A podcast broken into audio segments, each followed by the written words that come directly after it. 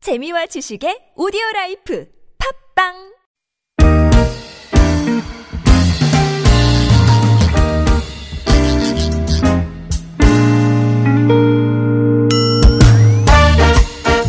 서울 속으로 2부 금요일 이 시간은 자동차 정비 상담으로 함께 하실 수 있습니다. 오늘도 이광표 자동차 정비 전문가 스튜디오로 모셨습니다. 어서 오십시오. 네, 안녕하세요. 잘 지내셨습니까? 네, 네, 잘 지냈습니다. 그 벌써 금요일이라서 한 일주일 벌써 지난다는 느낌이 들어서 네. 저희가 깜빡했어요. 앞서 일, 일부에서 노중훈영 작가님 나오셨을 때도 인사를 못 드렸는데 새해 복 많이 받으십시오. 예, 복 많이 받으시죠. 예. 저희 아직 이제 새해 첫 시간이다 보니까. 네.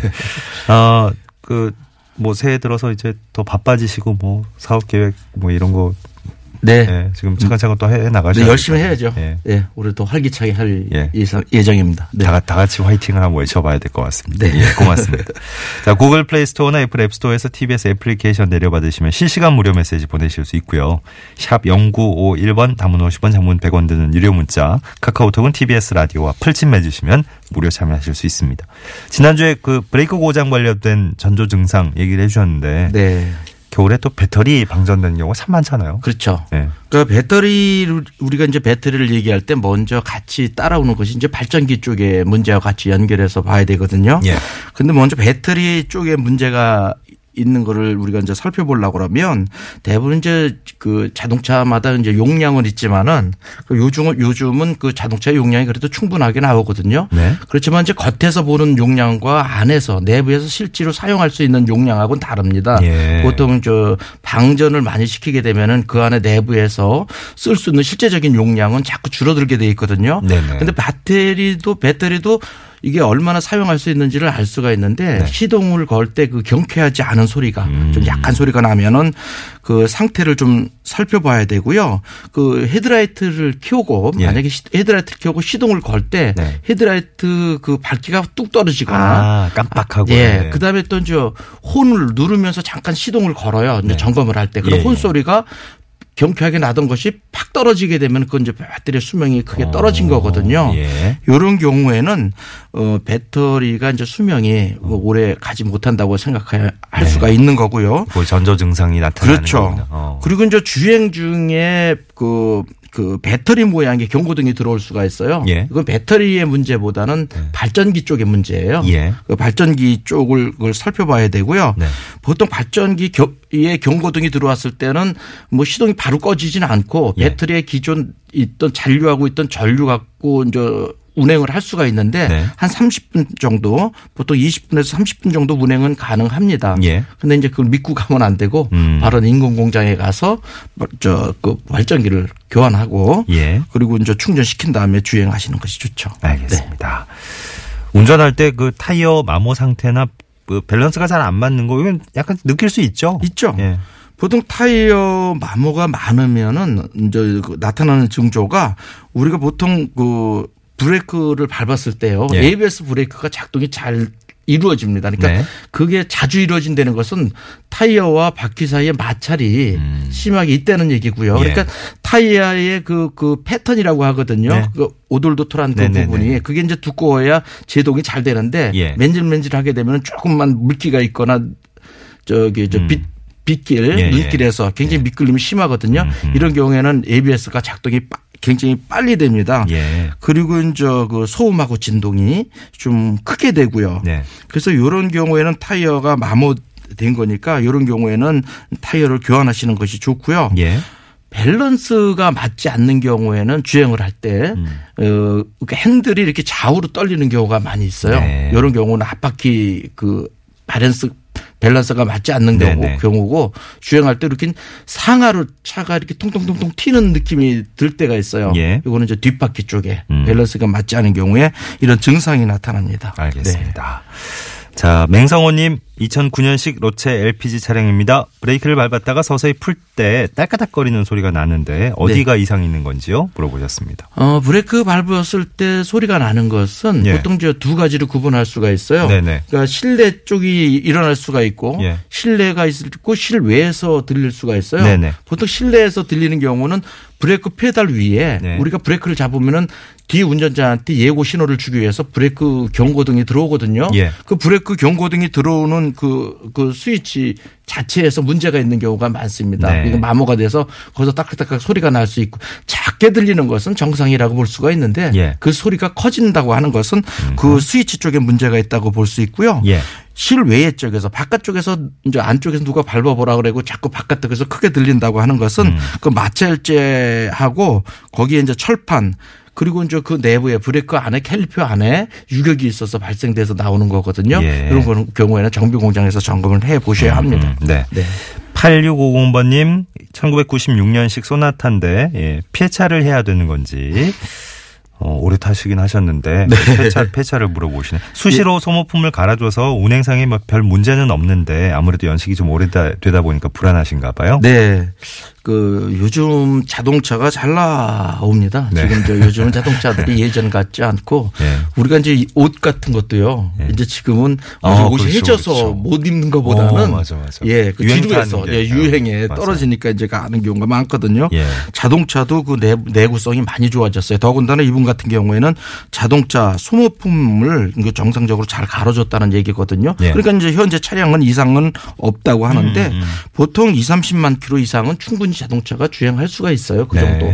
그리고 만약에 이제 자동차가 계속 가도 정기적으로 이제 우리가 검사 시기가 예. 이런 놓칠 때를 대비해서 자동차 검사를 받게끔 하거든요. 이 음. 뭐 보통 저 초기에는 그, 사저그저그 4년이지만 그다음에 2년마다 이렇게 네. 정기 검사 예, 받죠. 정기 검사를 네, 받아야 되잖아요. 이럴 때 놓칠 때를 대비해서 정기 검사가 있는 거거든요. 네. 그래서 차량 자체에서 이렇게 정기적인 소모품만 잘 교체를 하시면은 음. 큰 문제는 없어. 또 예. 사용해도 괜찮습니다. 네. 예.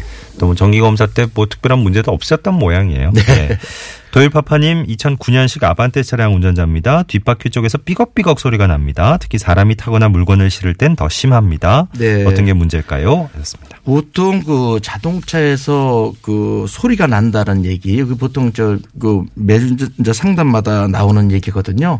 이런 경우는 대부분이 그, 그 고무 부싱에서 납니다. 하체에서는 그 자동차 그 고무 부싱이 그 충격을 완화시키기 위한 그 장치가 있는데 예. 보통 어프암, 로우암, 활대 대부분이 그 중에서 나타나게 돼 있어요. 네. 그, 아, 그 고무들이 어느 정도 한 보통 한 4, 5만 킬로 정도 되면은 노후되기 시작을 하고요. 예. 그런 경우에는 이런 그, 그 소음이 발생되기 시작을 하거든요. 이걸 예방하기 위해서는 우리가 주행할 때 에, 어떤 둔턱 같은데요. 속도를 줄이고 가야 되는데 보통 속도를 그냥 뭐 몰라서 지나치기도 예, 하지만은 예. 어, 뭐 일부러 가는 경우도 있어요. 음. 이런 경우에는 그 고무 제품이 빠른 손상이 일어납니다. 그래서 수명이 단축이 되니까 이런 음. 네. 경우에는 속도를 줄여서 둔턱을 넘는 게 그 오래 부품을 사용하는 그런 그 그런 요령이고요. 예. 만약에 이런 소리가 난다고 하면은 교체 방법밖에 없어요. 그 안에 내부 고무 부싱이나 이런 음. 네. 것이 마- 노후에서 손상되니까 교환을 해 주셔야 이 소리가 없어지게 됩니다. 예. 네. 뭐 엔진 오일이나 뭐 미션 오일이나 이런 관련된 것도 빠지지 않고 이 시간에 늘 어, 주시는 질문 중에 하나인데 음. 네. 몇 개 묶어보죠. 8501번으로 네. 그랜드 스타렉스 차량 미션 오일 교환 주기 궁금합니다. 네. 어떤 데는 또 무교환이라는 것도 있고 궁금하다고 하셨어요. 예, 요즘 나오는 차량의 경우에는 그 무교환이 많습니다. 대부분 이제 그 오일 저 변속기의 성능도 좋아졌고요. 예. 그 오일의 성능도 굉장히 좋아져 가지고 네. 무교환인데 이게 무교환이냐 아니냐를 보려 그러면은 어, 뭐 치구 설명서에 나와 있기도 하지만은 음. 예. 오일 레벨 게이지가 없어요. 게이지를 볼 수 있는 게 있고 음. 오일을 주입하는 데가 없어요. 네. 그 자체가. 오. 그래서 이런 경우에는 그 저 미션이 그 계속 무교환이라고 보시면 어허. 되고요. 예.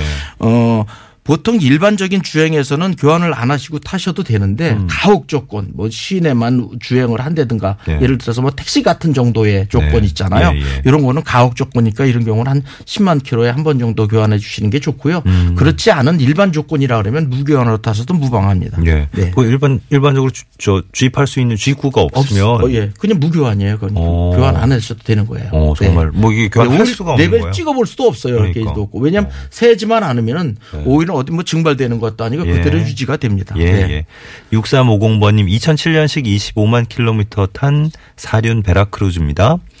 주행하다가 정지했을 때 완전히 멈추기 직전에 울컥거립니다. 네. 어, 미션 오일을 교환해도 별로 나아지는 게 없네요. 어떻게 해결해야 될까요? 하셨습니다. 예, 완전 이제 차량이 이거 멈추기 전에 차량이 울컥거린다는 것은 이제 두 가지로 볼 수가 있는데 예. 대개 이제 변속기나 미션을 잡고 있는 그, 그 브라켓가 있어요. 네. 그러니까 엔진 브라켓 마운팅이라고 하는데 예. 그 부분이 변속기하고 같이 차체에 잡고 있는데 그 부분이 노후돼서 차체 간섭이 일어나서 일어나는 경우 이런 네. 이런 게 있을 수가 있고요. 예. 멈추기 전에 울컥거린다고 하는 것은 다시 하나의 쇼크라고 볼 수가 있는데 어. 이건 변속기 내부에서 일어날 수도 있습니다. 그래서 이런 경우라고 그러면 변속기 내부의 전문점을 가봐야 되는데 예. 그거 이전에 네. 변속기 차체의 진동이 만약 드라이브나 네. N에 놨을 때 N에 놨을 때는 진동이 없다가 드라이브나 아니면 R에 놨을 때 굉장히 진동이 크다고 하면은 음. 어, 어, 마운팅 브라켓 쪽에 문제가 있을 아하. 가능성이 더 크거든요. 예. 그거는 처음에는 교환보다는 조정도 가능합니다. 음, 음. 그래서 한번 그 부분을 가서 구별해서 정비공항에서 한번 점검해 보시는 게 좋을 듯합니다. 알겠습니다. 네. 그 부근의 문제일 것 같아서 안 그래도 미션 오일은 바꾸셨는데 네. 예, 미션 오일 교환 가지고 해결될 문제는 아니군요. 그렇죠. 어떤 네. 기계적인 쪽을 보셔야 될 것 같습니다. 알겠습니다. 네. 5130번님 안녕하세요. 저는 소나타 YF 쓰고 있는 택시기사입니다. 주행 중에 한 시속 60에서 80km 주행 중에는 차가 가- 앞으로 가끔 튀어나가는 현상 그런 느낌이 있다고 하셨어요. 네. 그러니까 그냥 지금 달리고 있는 속도보다 약간 약간씩 약간씩 앞으로 치고 나가는 느낌이 드시나 본데. 예. 아, 이거는- 보통 어 보통 아이들 상태에서 우리가 언덕을 올라갔을 때 기- 기아를 이제 드라이브에 놓고 있지 않습니까? 그때는 예. 차- 차가 뒤로 밀리지 않는 거를 클립력이라고 그래요. 어. 자동차가 나가기 위해서 늘 이제 알팸이 조금 예. 좀 높게 책정이 돼서 예, 예. 이제 받치고 있는 중이거든요. 그렇죠. 예. 이런 것들을 전체적으로 감지하고 하는 있는 것은 TPS라고 하는 트러틀 포지션 센서.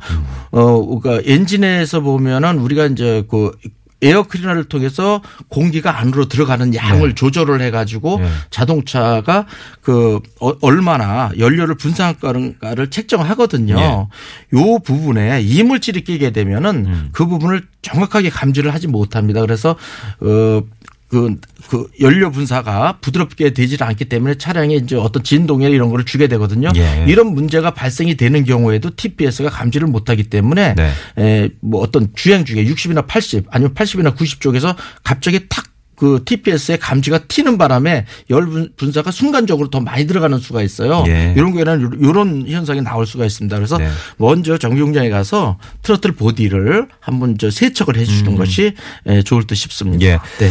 9789번님 2014년 10월식 스트레스 차량입니다. 어, 뒷좌석에서 에어컨은 나오는데 히터가 안 나와요. 어디를 네. 점검해 봐야 될까요? 어, 보통 에어컨이 나오는데 히- 그 이런 경우는 에어컨은 켰을 때 에어컨은 작동되는데 히터가 안 난다고 하는 것은 어, 어떤 그 뒤쪽으로 가는 그 히, 히터라고 하는 것은 엔진에서 엔진 냉각수가 그 뒤쪽으로 가가지고요. 그 라지에타를 통해서 그 라지에타를 통해서 들어가는 부분인데 이 부분에 뭐 밸브 장치 쪽에서 막힘이 있든가 이렇게 생각이 되- 되거든요. 예. 그 부분을 먼저 확인해 보시는 것이 좋습니다. 네. 알겠습니다. 음, 0622번님은 지난주에도 이거 문자를 주셨었는데, 예, 2009년식 포터2 차량입니다. 음, 미등 전구가 계속해서 한쪽만 나가요. 예, 이게 이유가 뭘까요? 하셨습니다.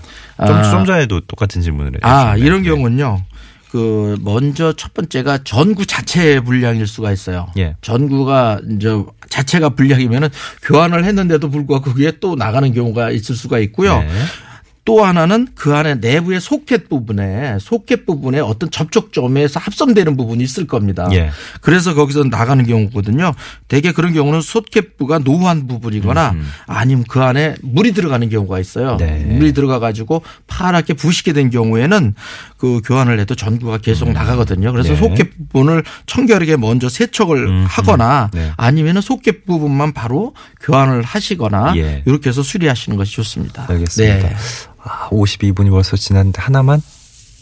네, 하나만. 네. 네. 같은 포터 2 차량이라서 예, 건형님 2011년식 포터 2 차량입니다. RPM이 한 3, 4천 ppm 아, RPM까지 올라가도 네. 차가 안 나가고요. 뭔가 타는 냄새가 나요. 네. 하셨네요. 아, 이런 경우라 그러면 아마 수동 그 변속기 차량으로 생각이 되고요. 예. 이런 경우에는 그 이제 클러치 쪽에 문제가 있거든요. 예. 이걸 우리가 이제 비- 변속기하고 중간 엔진하고의 중간을 연결해 주는 클러치라고 하는데 네. 클러치 디스크가 아마 손상이 되는 경우에는 이런 현상이 나타나게 됩니다. 그러니까 어. 무슨 탄내가 나무 탄내가 나게 될 거예요. 예. 그 디- 디스크 마찰이거든요. 예. 이런 경우에는 보통 5년이나 저 5만 킬로나 한 10만 킬로 넘은 경우에 발생될 수가 있어요. 아하. 이런 경우는 정비 공장에서 변속기를 내리는 그 중정비를 받아야 됩니다. 아, 그래요? 예, 예. 디스크 클러치 디스크를 교환해야 합니다. 네, 네. 자, 오늘도 어, 어, 여러분의 안전한 운행을 위해서 자동차 정비 상담 함께 해봤습니다. 이광표 자동차 정비 전문가 수고해 주셨어요. 고맙습니다. 네, 고맙습니다. 자, 11시 53분 지났고요. 서울시내 교통 상황입니다. 이주혜 리포터. 어, 나를 보아 나를 보아 나를 보아 날 바라보아 바라보아 바라보아 너를 보내 마음속에 네, 1월 5일 금요일에 함께했던 서울 속으로 이만 물러갑니다. 악동 뮤지션의 200% 끝곡으로 흐르고 있고요. 8501-5130번님께 선물 전해드리죠. 주말도 네, 즐겁게 잘 보내시고 다음 주 월요일 아침 11시 6분에 다시 오겠습니다. 고맙습니다. 이곳 강콩장장 아침이 깨는 소리 morning 바람